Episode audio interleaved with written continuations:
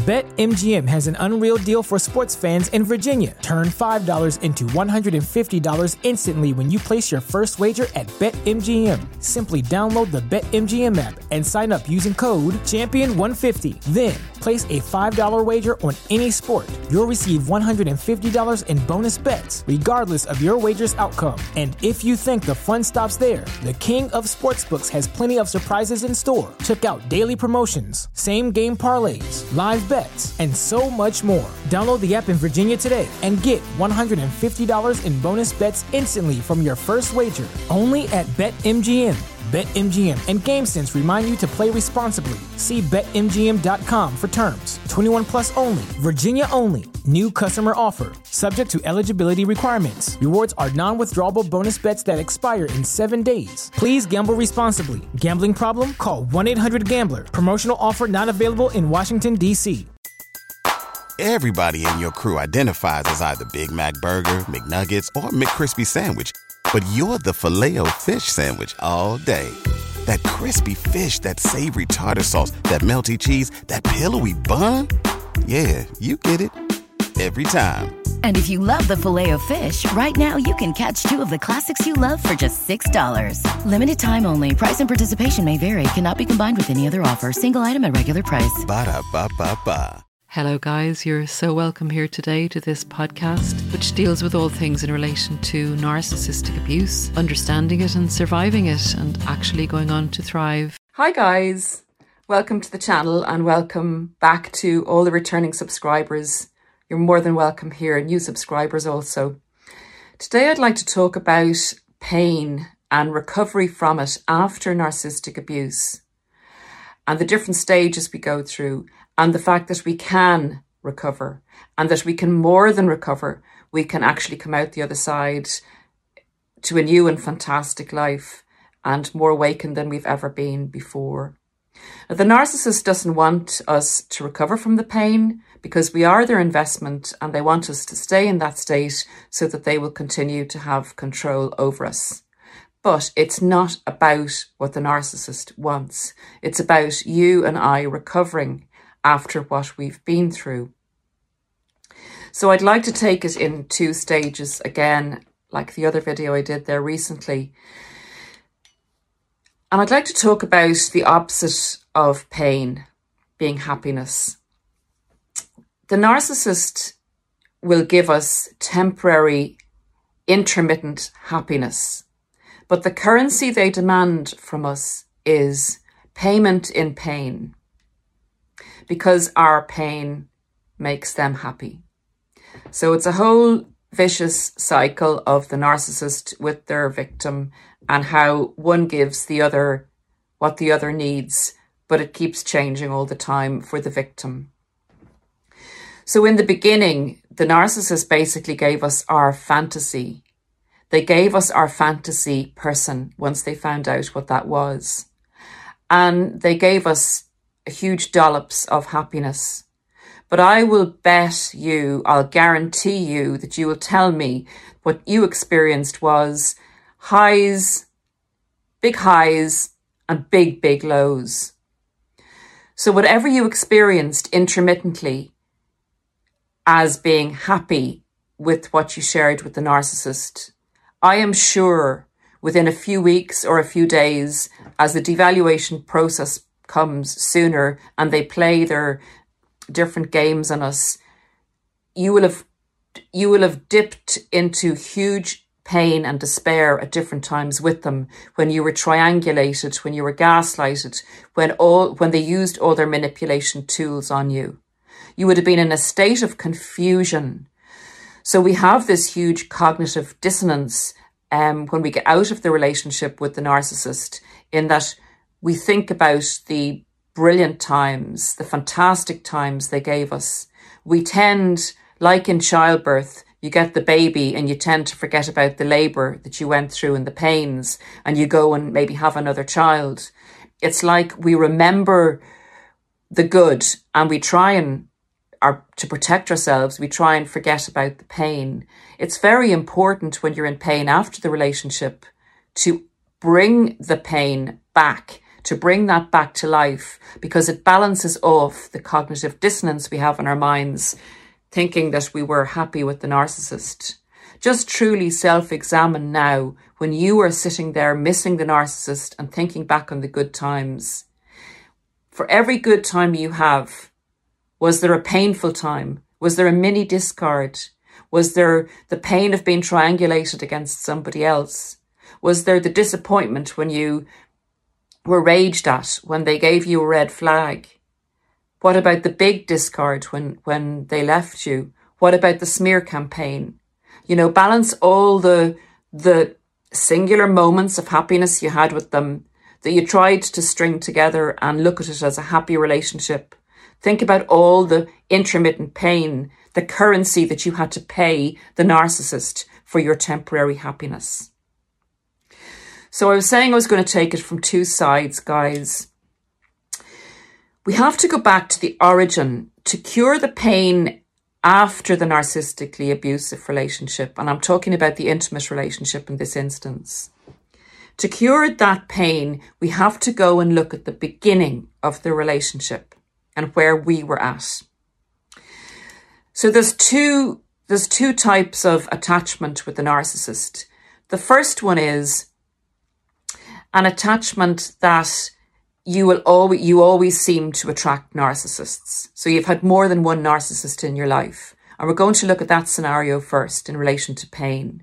The second one is that this is the first time you had a narcissistic relationship and you've had healthy relationships in the past. So the first one is when you attract multiple narcissists. You may have been going along in your life and things have been going quite well. And you've been making progress in all areas of your life, in your health, in your work, in your, you know, getting a home, in all those kind of things. Things have been going pretty well and you've been fairly content. But the narcissist comes along then and offers you instant, full, unconditional, in inverted commas, love and happiness, very quickly, very wholly and very intensely. And the reason a lot of us are attracted to this is because at some stage way back, we didn't fully get fully, as I said it in another video, fully cooked in our childhood. We didn't get the full attachment with one of our caregivers, but we didn't know this. Because we were probably we could have been given a great childhood, we could have wanted for nothing, and we could have been given a lot of qualities and thought a lot by our parents. But there may just not have been that completion of us, that full acceptance of unconditional love. We may have been left with an area of self-doubt, of not fully actualizing ourselves that we didn't know that we had. We didn't know that there was a little gap there where we weren't fully able to love ourselves. This isn't another video now, guys, on self-love will cure everything. It goes a long way towards it and it's part of the healing process, but it's not just about that. So the narcissist saw the gap and we were attracted to them because they offered to fill the gap. It's like instant gratification. It's like when you are feeling that you want to dissociate from the pain you're going through and you reach for a drink or you reach for drugs or you reach for cigarettes.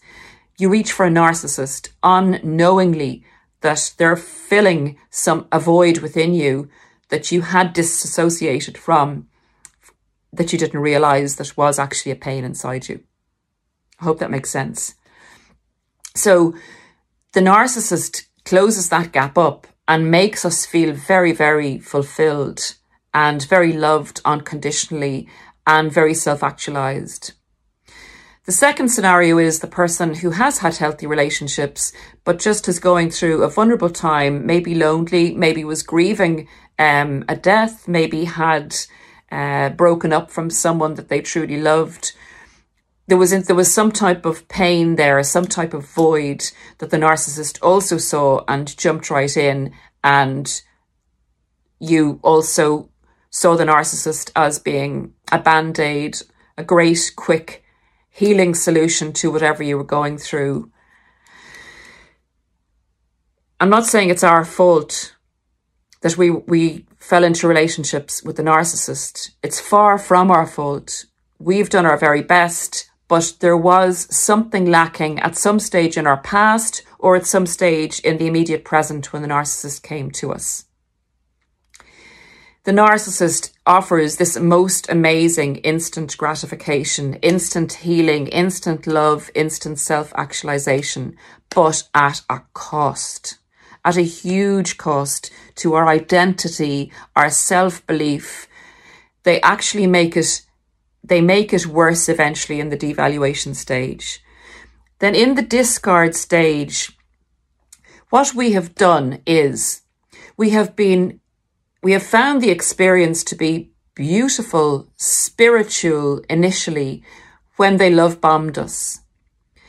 We've been mesmerized with the experience. We feel, I mean, tell me if you didn't feel this, guys, but there would be some variation of this, I would hazard a guess, that you felt you'd met the one, you had reached a point that you'd always want to reach in your life, that you felt the most amazing you ever felt, and you felt complete and content. And complete is the key word there. The narcissist does initially make you feel complete, but it's a false completion. It's getting your completion as a person or your healing from a lonely or vulnerable or grief-ridden situation by an outward validation of that situation. And it's temporary and it doesn't last. And unfortunately, with the narcissist, it actually makes your initial pain, your initial void, or your initial grief far worse and far harder to recover from. But it makes it very possible to recover from when you go on your healing journey. And it actually makes you much less vulnerable to ever going through anything like that again on your healing journey once you've healed. So we get to the stage when we've either had to discard the narcissist because they were invalidating us and they were abusing us and we recognised it, or the narcissist discarded us. At this stage, we are in terrible pain. We need to go through a few different stages, which I'll go through now in a minute briefly, and then I'll do another video on healing. When they leave us, or when the relationship is over, we make a big judgment on ourselves because we have given our all to this person. We've trusted this person like we would trust a mother, a parent, because they were initially so loving and we felt so fulfilled and so self-actualized. And it seemed so beautiful and it seemed so spiritual and it seemed like nothing that anybody else could give us but this person. We in some ways put the parental role onto them for the unfulfillment that we may have unwittingly felt from our primary caregiver. We made them into a very special person who we unconditionally loved. We gave them our full trust, and then they discarded us and told us by the discarding us or by the fact that we had to leave them that we weren't enough. That's huge, guys. That's really huge, because for the first time since childhood, we trusted another person like we'd trust our parent. Or if we were in the second category where we were very lonely and very vulnerable and needed healing and love and didn't feel enough at that stage to give it to ourselves, and we opted for the narcissistic solution. And they then tell us that we're not good enough. It's not just like the breakup of another relationship. This has been an attachment that you've made with this person that's similar to an attachment you'd have with your primary caregiver, and it's hugely devastating. If you can recognize that and look at yourself and think, I'm judging myself by what a narcissistic person has done, by what a broken person has done, by someone who has no love, who just destroys. I am looking and judging myself because I've been discarded or rejected or abandoned by a worthless person, a person of no value, a person who just sought to destroy me. You have to get to a point where you understand that the fact this person left you, I think I hit on this in another video, is actually a compliment to you as a person. So how to get through the pain, which is the theme of the video. There's a path you can go on to truly rid yourself of the pain and to truly never have another narcissistic relationship. Or if you do, sniff it coming towards you. They will be repelled by you when you heal anyway. But if you sniff it, if they persist, you will know that there's a narcissist coming towards you in the future. Your antennae will be hugely lit up in relation to that. The first thing you need to do to heal from the pain is to realize that you were with a narcissist, and they were the ones that were judging you. And you took that judgment on board about you not being worth it yourself.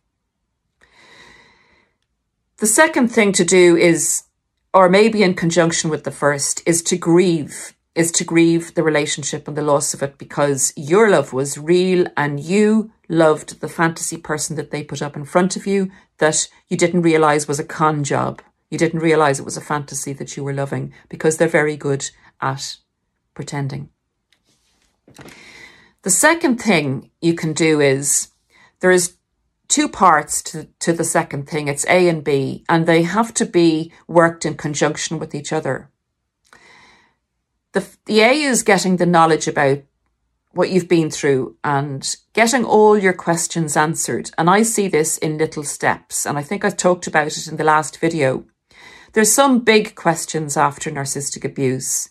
And a few of them can be, did the narcissist love me? Does the narcissist miss me? Why did the narcissist pick me? The questions, guys. There's so many of them that are biggies that we need answered. And that's why we stay on YouTube initially so much, because we need to hear it over and over and over again to get the answer and to get it in our head and to close that file down in our head. And that's part of our healing journey. So I would just suggest, I'm going to do another video on healing, but I just suggest that each time you get one of those biggies answered, that you even just keep a notebook and you write down the main theme, the main message you got from one of the videos that you considered validating or true or answered your question fully. And different people will have different takes on different things. So I do encourage you to watch as many of the channels and coaches that resonate with you as you can to get your answer on the one question. So that's part of the healing. It's knocking off the questions and getting the answers that you need to fully understand what you've been through, what a narcissist is, what narcissistic abuse is, and why you got into the situation in the first place, or what attracted the narcissist to you. The next part of it, the B part, and run it in conjunction with the A part where you're getting the knowledge, is to develop yourself. And this does include self-love and self-care. But if you develop yourself, it's a longer road to filling the void that the narcissist saw in you. It's a longer road to not needing that outside attachment that was either lacking in your childhood in to a certain degree, or the wounding that you received when you were grieving or vulnerable or lonely in that place that you were in when the narcissist came to get you. If you go on a road of tearing your soul back from the narcissist, saying they can't have it, it's yours and it's precious and it's beautiful. And in order for you to really believe that it is beautiful and that it's yours and that you are the guardian of your own soul and that you are the protector of your own soul with God's help, you have to learn how to protect yourself, how to have boundaries. But self-development will give you that naturally. And each thing you achieve in the self, and I know you'll say, Paula, I'm in bits, I'm in pain, I can't possibly think about things like that at the moment. Little steps, even if you're doing A and getting the knowledge and answering the questions, bring the self-development in as soon as you can. The self-care, the extra self-care, the looking after yourself, your body, your health, your fitness, get exercise, get relaxation, but self-development is the key to making the pain go away, because each time you make a little step, you develop yourself or an interest you have a bit. Each time you meet that challenge, you get such a degree of satisfaction and love coming back into yourself, an actualization and realization of how powerful, unique and beautiful you actually are. These things in conjunction, as they rise, the pain diminishes and you begin to see the pain, and please don't find this triggering, as something of beauty, because you'd never have risen so high or so quickly if you'd been stuck at this stage of one-lineness where you were just fairly content before, having been challenged by the pain of someone trying to rip your soul out of you and you having to go and rip it back from them and put it on a different level where they can't reach, on a higher vibrating level. So guys, I'm going to conclude.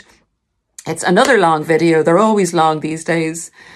It's just I really want to get it to you that you can heal from the pain of narcissistic abuse, and you can heal beautifully, you can heal well, and you can get to somewhere you might never have gotten to if you hadn't met the challenge of tearing your soul back from someone and concentrating on the beauty that's you. It's an amazing experience if you can get to the other side. And I'm, I suppose, about a year and a few months out, and I'll tell you how you know, another proof that how you can get rid of the pain and recover. Nearly each 6 months, you can do it in 3-month stages. If you look back to where you were 3 months ago or 6 months ago, I can guarantee you that the pain is less. It's not just time, guys, though. It's not just time. It's getting all those questions ticked off and firmly in your mind, you have answers to them. And that's why YouTube is a great place. And people in our community, others who've gone through it, please help if you see someone in the comments that has a difficulty as a result of the video or has a question that you know you can answer through your experience. Because honestly, that's where I got a lot of help in the healing. So if you do A and B in relation to your pain, get the knowledge, get your questions ticked off as little steps to healing, and do the other thing, self-care, self-love and self-development. You've got it, and you will heal, and you'll heal beautifully. Thanks guys for your support as always, and see you in the next video. Much love, take great care of yourselves, and I'll see you soon. Bye. Say goodbye to your credit card rewards. Greedy corporate mega stores, led by Walmart and Target, are pushing for a law in Congress to take away your hard-earned cash back and travel points to line their pockets. The Durbin Marshall credit card bill would enact harmful credit card routing mandates that would end credit card rewards as we know it. If you love your credit card rewards, tell your lawmakers, hands off my rewards. Tell them to oppose the Durbin Marshall credit card bill.